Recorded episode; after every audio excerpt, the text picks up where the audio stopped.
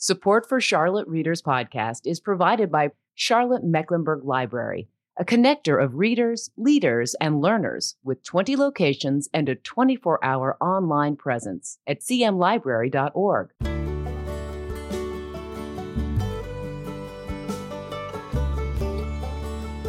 Welcome to Charlotte Readers Podcast, where authors give voice to the written words.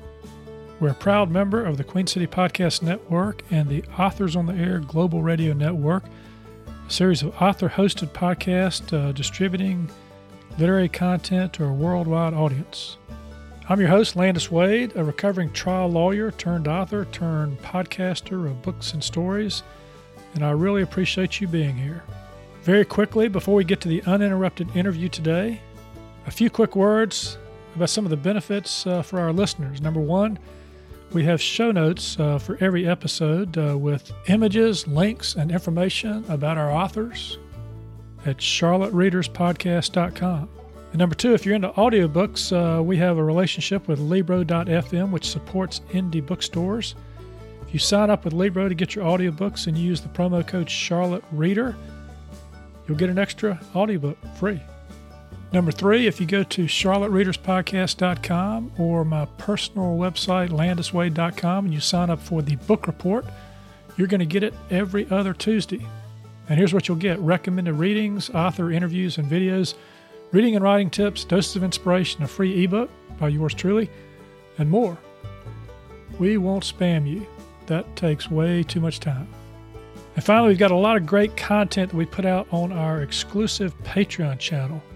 If you like what we do here, uh, that is our mission of helping authors give voice to their written words, and you'd like to help us uh, defray the costs of this project, you can jump over to Patreon, that's P A T R E O N dot com forward slash Charlotte Readers Podcast, and you can tap into all the great extra content we've got that's curated by our authors and me about uh, their writing lives and the craft and business of writing and other things too. But enough with the prologue. Let's get to the uninterrupted story of our guest and the one they've written. In today's episode, we visit with New York Times bestselling writer Steve Berry, author of The Kaiser's Web, a Cotton Malone adventure in which a secret dossier from World War II era Soviet spy threatens to rewrite history and forever alter the political landscape of Europe. With the national election looming, these secrets of the past will determine who becomes the next chancellor a dedicated patriot or a usurper, stoking the flames of nationalistic hate.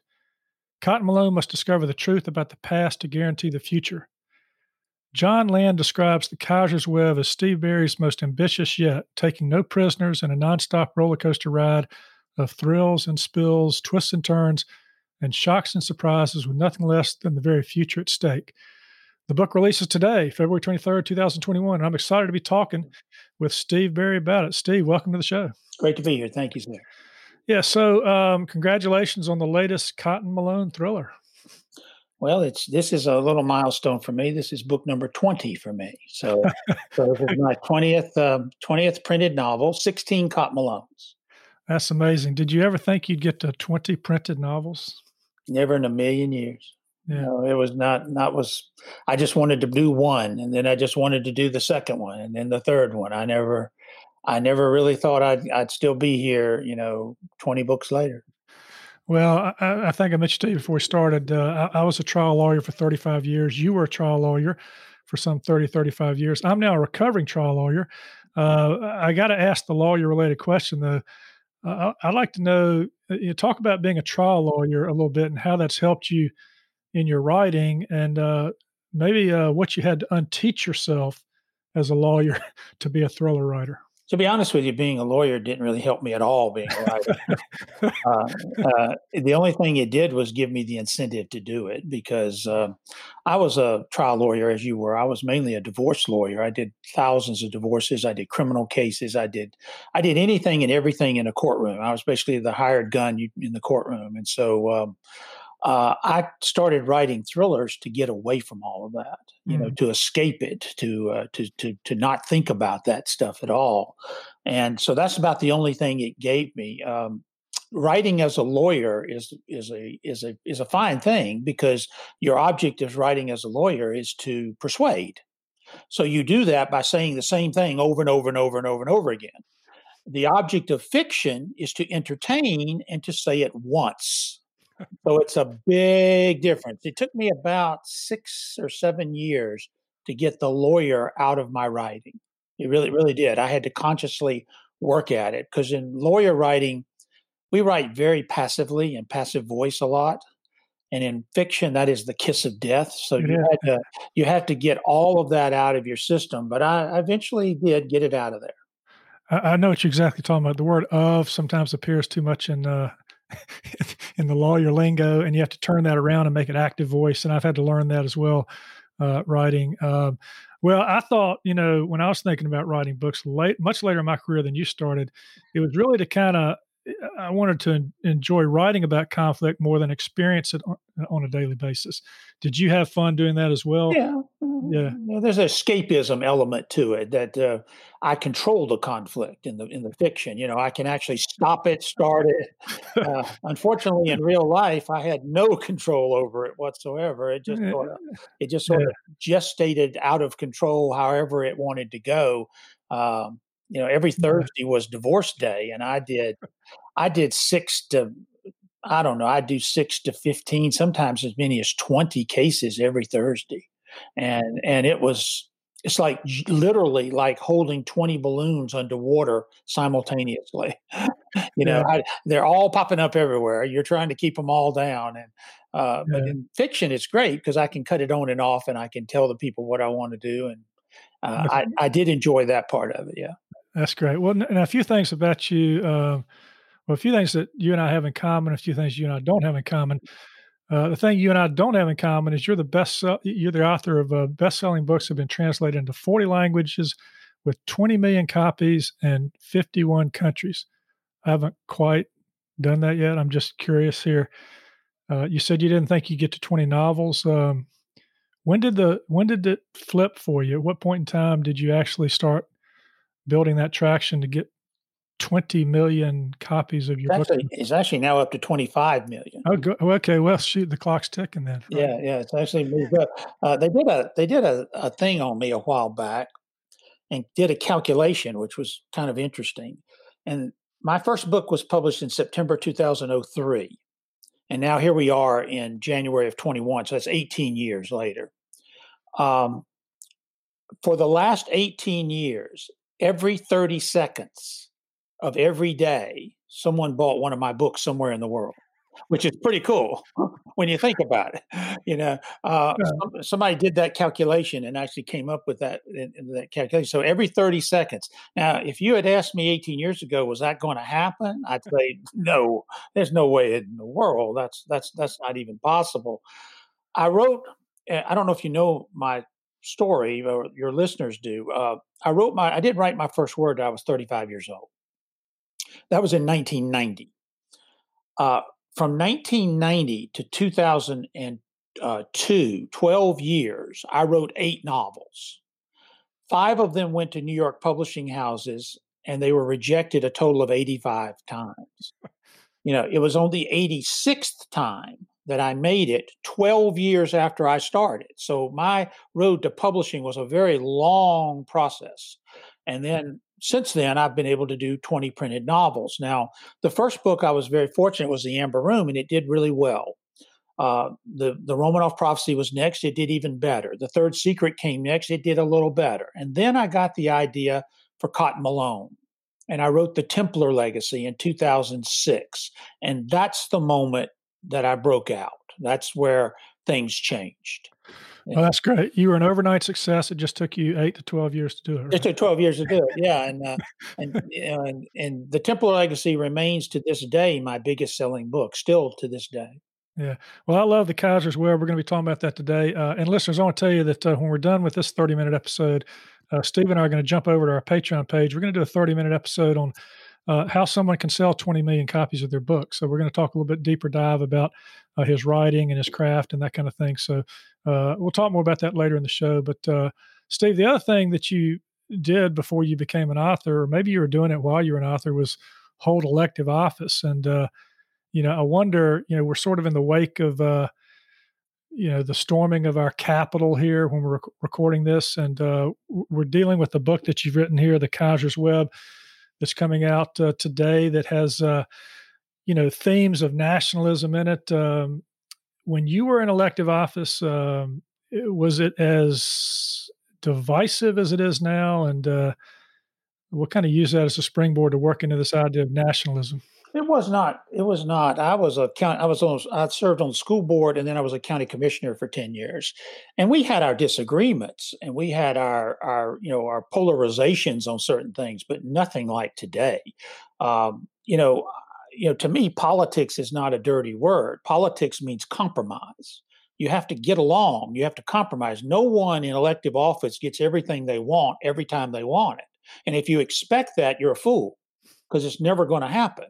You get you try to get as much as you can when you can by making compromises. Give a little, get a little, come up with something you can live with, come up with something the other side can live with, something that also benefits everyone and, and does what you're after to do and I was, I, I will say, I'll, I'll, say for myself, I was pretty good at compromising. I was pretty good at that. I didn't, I didn't dig in a foxhole, get down in the hole, and say, "I'm not moving. I'm not going anywhere. You got to come to me." It doesn't work like that. So, I was fortunate there. Now, the the Kaiser's Web is interesting because when the readers are going to pick this up and read it, they're going to go, "Wow, this is like right now."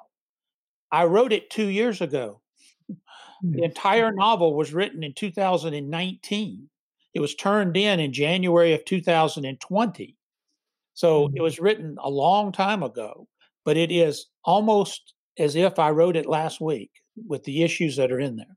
What, what were you thinking? I mean, at the time you, you, you wrote it, obviously there was there was this era of Trump. There was some, a lot of nationalism. It, what, it didn't peak like it did no. recently at storming the Capitol, but uh, it must have been enough that you were seeing out there to think this is a theme worth exploring. It is, and, and it's particularly happening in Europe. And this book takes place in Europe. This is not an American novel. It's it takes place in Germany. And the rise of nationalism across Europe is happening as we speak, and it's growing every day. There's no, there's no question about it. And it's becoming more and more of an issue across the European continent. Here, it's rising as well, and it blew over, you know, in in what happened, you know, recently. Uh, it finally reached a boiling point here. So I wanted to explore the nationalistic rise in Europe in a way that was interesting and entertaining to the reader. And I wanted to deal with something from World War II because I've never dealt with Cotton Malone in World War II much, just a little bit, uh, but, but not not like this book deals with it. I came across something in the research about three years ago when I was researching something else. And that's what led to the Kaiser's Web when I found this and I went like, wow, I never knew that. I had no idea that existed. Um, and so the reader is going to be, I hope, surprised at what they find out that's in that that that that I explore in the novel because it's true and it's happening not only in Europe but now here as well. All right, so the, the Kaiser's Web, Steve, it's um, you know I've got an advanced uh, copy here. I was looking at. There's a swastika on the front. There's uh, these colors that uh, harken back to you know World War II Germany. You take us in this book uh, in a number of places around the world. You start in Germany. You take us to Chile, South Africa, uh, Switzerland. Um, when you do that, when you write a book, um, obviously in the time of COVID, you're not traveling to all these places. But uh, you do a lot of research, I suppose, to find out about what's going on in those different parts of the country at that point in time. Sure, I did. I did that there, and, and I've been to Germany. I don't know a dozen times, and and the book takes place largely there. But you're right; it goes to Chile and South Africa, which are two places I've been wanting to send cotton for a long, long time. I did not get to go to either one. They're on my list to go to, you know, down the road. Definitely going to visit those. But I did want to send cotton there Switzerland, I'd been there before, so that was easy to to uh, to work into it. I, I, I try to put cotton in new places in every novel, and new adventures dealing with those new places. And so Chile offered something very interesting that I had read a little bit about, and I think the reader will be a little bit familiar about the German connection to southern Chile and Argentina but I never quite realized the extent of it. And the reader needs to understand this is not a book about Hitler surviving the war or anything like that. Just the opposite of that, in fact. Uh, it doesn't deal with that at all, but it does deal with something interesting that happened on April 30th, 1945, in the Fuhrer bunker. We have no idea what happened in that in that bunker that day and that night. To this day, we have no idea what happened there, and that that opens up some interesting possibilities for thriller writers. Absolutely, and uh, you've got some great praise for Publishers Weekly. Calls it another tantalizing historical what if. Uh, book list says Berry keeps finding enticing alternate history mysteries for Malone to solve. Uh, Kirkus reviews ominously up to date, which we just talked about. Uh, this might be a good time, Steve, uh, to sort of pull our readers in. Uh, I like to I like to do this read as part of the brand of the podcast where we have uh, the, the, authors read some of their work. And I like to, to kind of pull from the beginning because you think a lot about the beginning. We've got a prologue here. And if you would, for the listeners, just set up, because uh, you're going to start about halfway through the prologue and go to the end of it. Tell us about the uh, person who's interviewing this uh, woman that we don't know why she's been arrested, uh, who he is, how he relates to Cotton Malone, and uh, just sort of set the scene here. Well, it's the prologue of the novel deals with Danny Daniels, who was president of the United States in a lot of my novels, but he went out of office about three novels ago, and now he's the junior senator from Tennessee. He went and got elected to the Senate. And Danny has been called in to help out his friend, the Chancellor of Germany. She has a problem. She can't trust her own people. She's asked him to step in and help her out. He's agreed. He's gone down to Garmisch, uh, Partenkirchen, which is down on the Austrian German border. A woman has been arrested there. He needs to interview her and find out some information uh, to learn some things that they need to know. And where this starts right now is when they're they're having that that that discussion between the two of them in the in the, the jail interrogation room. This woman had appeared yesterday in Garmisch for a rendezvous that had been arranged a few days earlier through a series of emails to the chancellor's office from a man named Gerhard Schub. The idea had been to facilitate a transfer of documents from Schub with Kress as the messenger, which happened, hence the envelope. Then Kress had been taken into custody. Why? Good question. One that his old friend the chancellor had not fully answered. But who was he to argue with methodology? He was just glad to be in the mix. Who is Gerhard Schub? he asked. She smiled, and the expression accented a bruise on the right side of her face.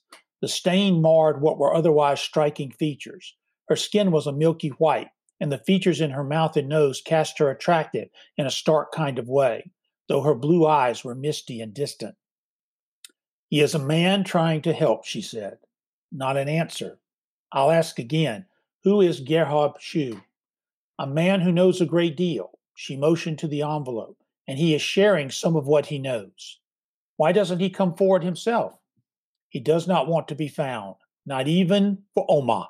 She paused. Or ex presidents? He send me. She stared at him hard. You don't understand any of this, do you? Through the insult, he caught the unspoken message. There is more here than you know. There are people and things from the past that still have meaning today, she said. Great meaning, in fact. As German Chancellor will find out if she pursues this matter. Tell Oma to be diligent. Toward what? Victory. An odd answer, but he let it pass. He lifted the envelope. Inside here is a sheet with numbers on it. They look like GPS coordinates. Are they? She nodded. It is a place I am told you need to visit. Why? She shrugged. How would I know? I just messenger. You didn't bother to mention any of this yesterday. Never got chance before arrested and hit in the face, which explained the bruise. I read the other papers in the envelope, he said. They talk of things that have been over for a long time World War II, Hitler, Nazis. She laughed, short and shallow. Amazing how history can have meaning. Pay attention, ex president. You might learn things. He could see she was going to be difficult, but he specialized in difficult. Is Gerhard Schub my instructor? Herr Schub is only trying to help. To what end? She smiled. To find truth. What else? She reached for the pack of cigarettes. He decided another smoke might loosen her tongue, so he allowed her the privilege. She quickly lit up, and two deep drags seemed to relax her. He needed to know more, especially about the origins, origins of the documents in the envelope. Her eyes changed first, a forlorn, pensive gaze replaced by sudden fear, then pain, then desperation. The muscles in her face tightened and contorted in a look that signaled agony. Her fingers released their grip on the cigarette. Hands reached for her throat. Her tongue sprang from her mouth, and she gagged, trying to suck air. Spittle formed and seeped from her lips. He came to his feet and tried to help. She grabbed his jacket with both hands, her eyes wide with terror. Kaiser. She strangled one last breath. Then her head fell to one side as the muscles in her neck surrendered. Her grip relaxed and she slumped over in the chair. On the waft of the last exhale came a tinge of bitter almond, a smell he recognized cyanide. He stared at the pack of cigarettes on the table, the butt still burning on the floor. What the hell? And what did she mean by Kaiser? All right, that uh, that brings us in. That's a good a good hook to get us going. Uh, yeah, it, it kind of jump starts this whole thing, and we go as you quickly. Uh, we're in the bunker. That's interesting part of the book. But then we're around the world, and uh, Cotton Malone has got his sidekicks. Uh, let's talk a little bit about uh, Cotton Malone. I, know you've probably told this story before, but uh, uh, I was interested in how he was born, how he originated. Uh, uh, you were, I think, uh, sitting in a Danish square, and this guy just came into your imagination. Yeah, I had written three novels at that point: Amber Room, Romanov Prophecy, Third Secret and I was contemplating a new book to create a series character. And I had actually written 30,000 words of that novel, and I had created this guy called Cotton Malone, but he was completely different than, than what you, you know him today. And I was in uh, Copenhagen, sitting in the Cafe Norden in Højbro Plads, which is the square, big square there. It was a lovely evening. It was cool. The windows were open. It was just marvelous. And this new version of him popped into my brain that he would be an ex Justice Department agent, retired, living in Copenhagen, owns an old bookshop, gets himself into trouble all the time. And his bookshop would be right here in Højbro Plads. And right over there, it was a, uh, a uh, Danish porcelain shop with a 16th century brick facade on the building. I said, that will be his bookshop. He will live here. I came back home. I threw the 30,000 words away and I started over and I wrote the Templar Legacy. And that's where he came from. Yeah, that's great. Well, let's let's just do a little quick overview of the book without giving any spoilers away. We're, uh, you know, we've got uh, Cotton Malone and his latest adventure. There's a a, a secret dossier from World War II era uh, Soviet spy comes to light, and it contains information uh, which, if proven true, could rewrite history. It could impact Germany's upcoming national elections. And we have a uh, we have in Germany kind of maybe a little bit of what's been going on in the U.S. recently. We have this populism going on in the U.S. with uh, President Trump. Uh, we've got uh, parties that are being fractured. Uh, in in your book, Oma, who is uh, the the one who's in power at the moment, has been in power for a long time, and she stands for, you know, sort of the tradition opposition to to the past. That is that secret dark past uh, of Germany. And along comes this fella uh, give me his name again. He's got a interesting name. The the evildoer in the book. Um, this is amazing. You, know, you asked that question. You see, I wrote that book two years ago. Since then, I've dealt with two other novels. actually completely. I love it. I love I, it. I, I stumped. I, stumped Steve Berry on. I have. I have this problem all the time because see, I I really, and I'll be honest with you, I apologize to it because normally I reread the book beforehand, and I yeah. did not pull it out today to look at it. But uh, uh, when you create the characters and you move on, you know, there's been two other books since then. For me, anyway, there've been two other books there. But well, uh, well, look, you've got a better excuse than I do. I just read the book about 20 days ago. I should know that. Uh, guy, open up that open up that uh, advanced reader's copy there to about chapter three, or I think that's where yeah. it comes in. Uh, Theodore Pohl. There you go. That, you, you know, that's yeah. It. That's him. All right. Well, uh, so we got two candidates, Theodore and we got uh, Oma, and Theodore's Louis, bring, Louis Eisenhuth. Yeah, yeah, and he is uh he's bringing a different uh sort of vibe. He he, he really does. He wants the nationalism, the populism, but he's speaking kind of out of both sides of his mouth. And uh, mm-hmm. let's talk about that a minute because I think we're hearing like you know that we you know truth does matter, and and he's trying to pull one over essentially on the populace, right? Well, popul- populists are that way. Populists just say whatever is important, whatever is relevant at that moment in time. And then the next moment in time, they'll say something else. And the next moment, something else. And it doesn't matter if those contradict one another. That's completely irrelevant. The only thing that's relevant is at that moment, he you say that. And that's a, that's what a populist is. They have they have very they have no belief system. They have nothing that they actually hold dear or precious other than garnering the attention and the the support of people that they're pandering to. And Pohl is that way. He's playing off of people's fear. You know, you, you there's a great line from the American President, which is a, a great movie in which uh, you know the uh, Michael Douglas says, you know, that all his opponent wants to do is to tell you w- what to be afraid of and who to blame. And that's really where where Pohl is. He wants to tell the German people what to be afraid of and who to blame.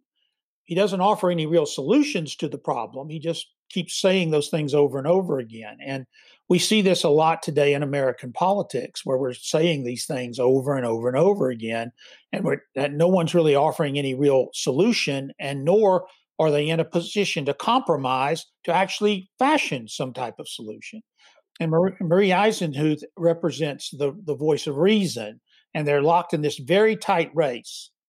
And this secret from World War II could actually change how that race goes. Yeah, and just like politicians today, they think they found out something about the other, and they want to uh, take advantage of that, which sends both sides looking for the secret to expose the other, and then it starts exposing things that could impact each other. And you ask you ask some questions here. Uh, did Adolf Hitler and Eva Braun die in the bunker? Did Martin Bormann, Hitler's close confidant, manage to escape? And even more important, where did the billions in Nazi wealth disappear to in the waning days of World War II? And the answers to those questions will determine who becomes the next chancellor of Germany.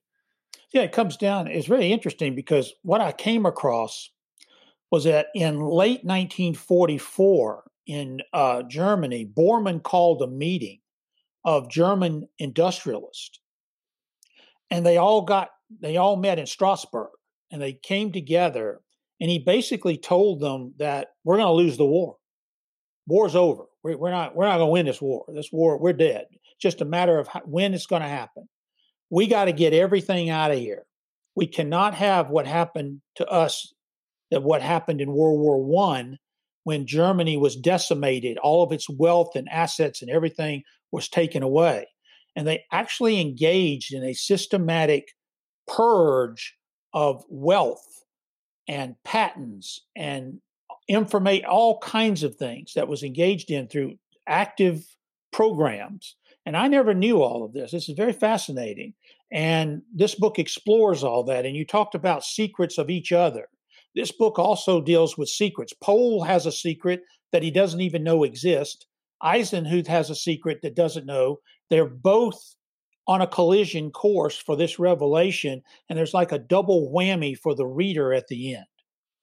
Yeah, there were some twists and turns, a little roller coaster, which is the you know hallmark of a good thriller. Um, and all through it, you've got Cotton Malone, who on page 19, I just like this little description here. It says, uh, She'd known a lot of men, a few who became quite close, but no one compared to Harold Earl Cotton Malone.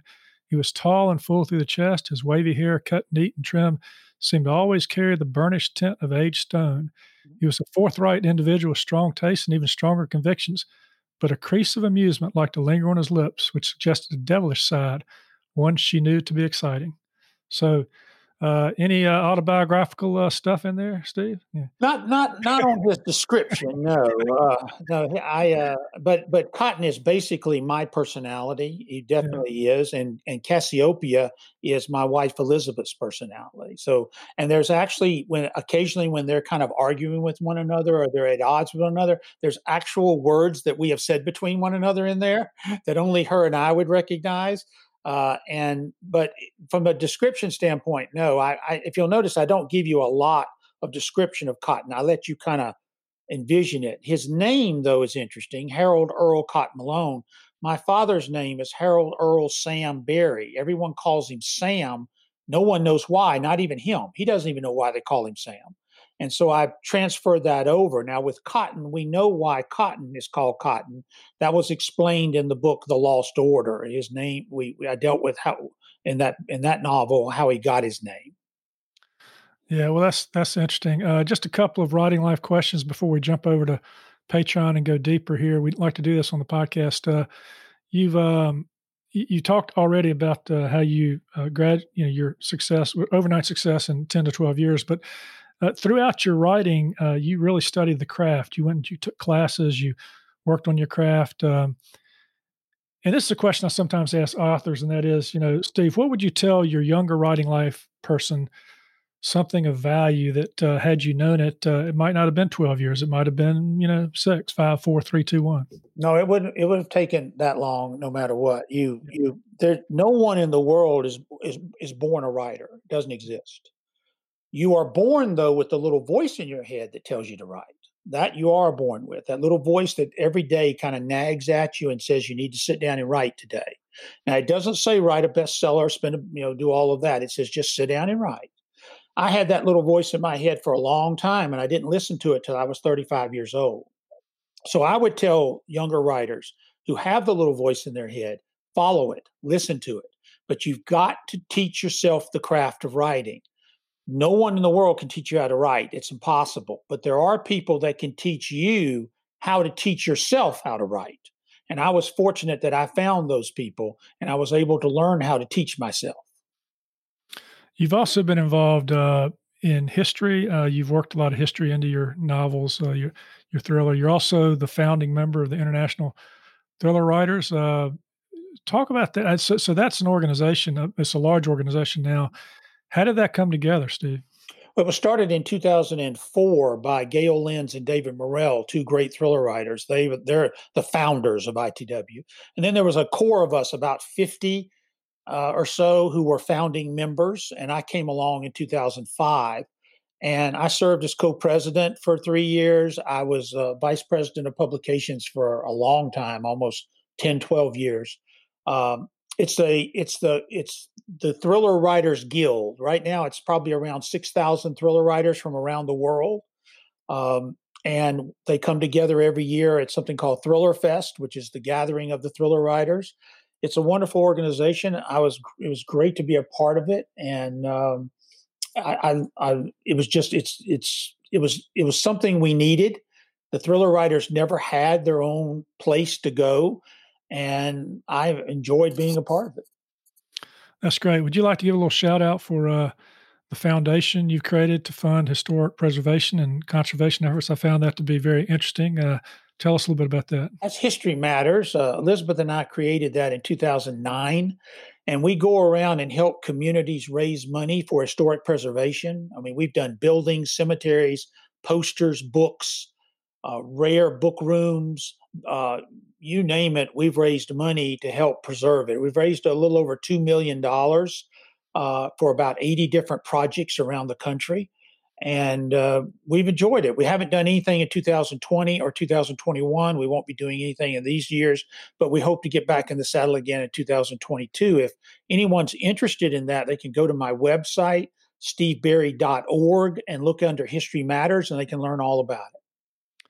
That's great. Well, uh, listeners, we've been uh, talking to Steve Berry. He's the best-selling author of books that have sold 25 million copies now, and uh, his latest, uh, The Kaiser's Web, is out. You can get it uh, today. Uh, you better hurry because people are buying it every 30 seconds.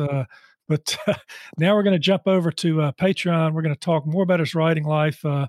This is a way you can kind of do a little deeper dive with us, support the podcast. It's uh, patreon dot com forward slash Charlotte Readers Podcast. We're going to find out the answer to how a lawyer sells 25 million copies of books. Uh, Steve, hey, thanks for being on the podcast. Thanks for having me.